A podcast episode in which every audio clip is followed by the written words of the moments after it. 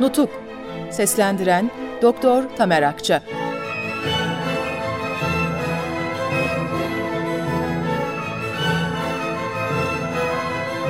17. Bölüm Erzurum Kongresi'nin bildirisi ve kararları. Efendiler, Erzurum Kongresi 14 gün sürdü. Çalışmalarının sonucu tespit ettiği tüzük ve bu tüzükteki hükümleri ilan eden bildiri maddelerinden ibarettir. Bu tüzük ve bildiri metni zaman ve ortamın gerektirdiği bazı önemsiz ve ikinci derecede düşünce ve görüşler atlanarak incelenirse bir takım köklü ve geniş çaplı ilkeler ve kararlara varmış oluruz. Müsaade buyurursanız bu ilkelerin ve kararların bence daha o zaman nelerden ibaret olduğuna işaret edeyim. 1. Milli sınırlar içinde bulunan vatan parçaları bir bütündür. Birbirinden ayrılamaz. 2.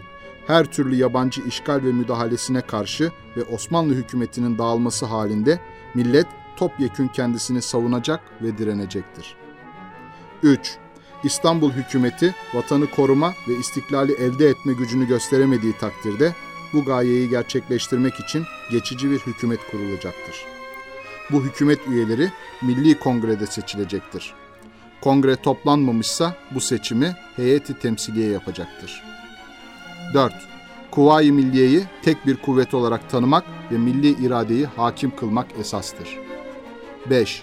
Hristiyan azınlıklara siyasi hakimiyet ve sosyal dengemizi bozacak imtiyazlar verilemez. 6. Manda ve himaye kabul olunamaz. 7. Milli Meclis'in derhal toplanmasını ve hükümetin yaptığı işlerin meclis tarafından kontrol edilmesini sağlamak için çalışılacaktır.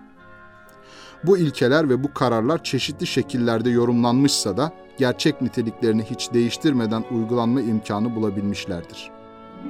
Efendiler, biz kongrede özetlediğim bu kararları ve bu ilkeleri ortaya koymaya çalışırken Sadrazam Ferit Paşa da basında bir takım demeçler yayınlıyordu. Bu demeçlere Sadrazam'ın Milleti Jurnali dense yeridir. 23 Temmuz 1919 tarihli basın dünyaya şunu ilan ediyordu. Anadolu'da karışıklık çıktı. Kanuni esasiye aykırı olarak Meclis-i Mebusan altında toplantılar yapılıyor.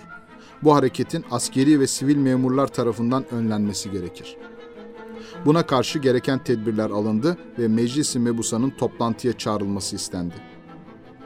Ağustos'un 7. günü kongre toplantısına son verirken üyelerine önemli kararlar alındığını, bütün dünyaya milletimizin varlık ve birliğinin gösterildiğini söyledim ve tarih bu kongremizi ender görülen büyük bir eser olarak kaydedecektir dedim.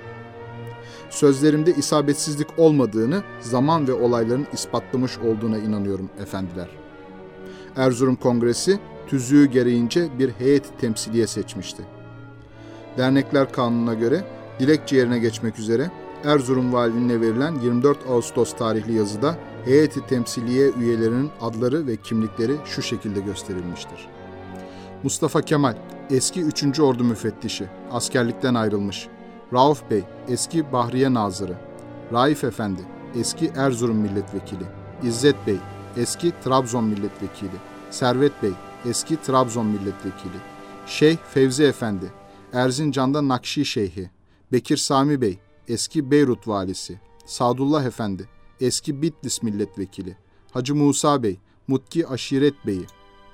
Efendiler, sırası gelmişken arz edeyim ki bu kimseler hiçbir vakit bir araya gelip birlikte çalışmış değillerdir. Bunlardan İzzet, Servet ve Hacı Musa Beylerle Sadullah Efendi hiç gelmemişlerdir. Raif ve Şeyh Fevzi Efendiler Sivas Kongresi'ne katılmışlar fakat ondan sonra biri Erzurum'a öteki Erzincan'a dönerek bir daha heyeti temsiliyede bulunmamışlardır. Rauf Bey ve Sivas Kongresi'nde aramıza katılan Bekir Sami Bey İstanbul'da Meclis-i Mebusan'a gidinceye kadar bizimle birlikte bulunmuşlardır.''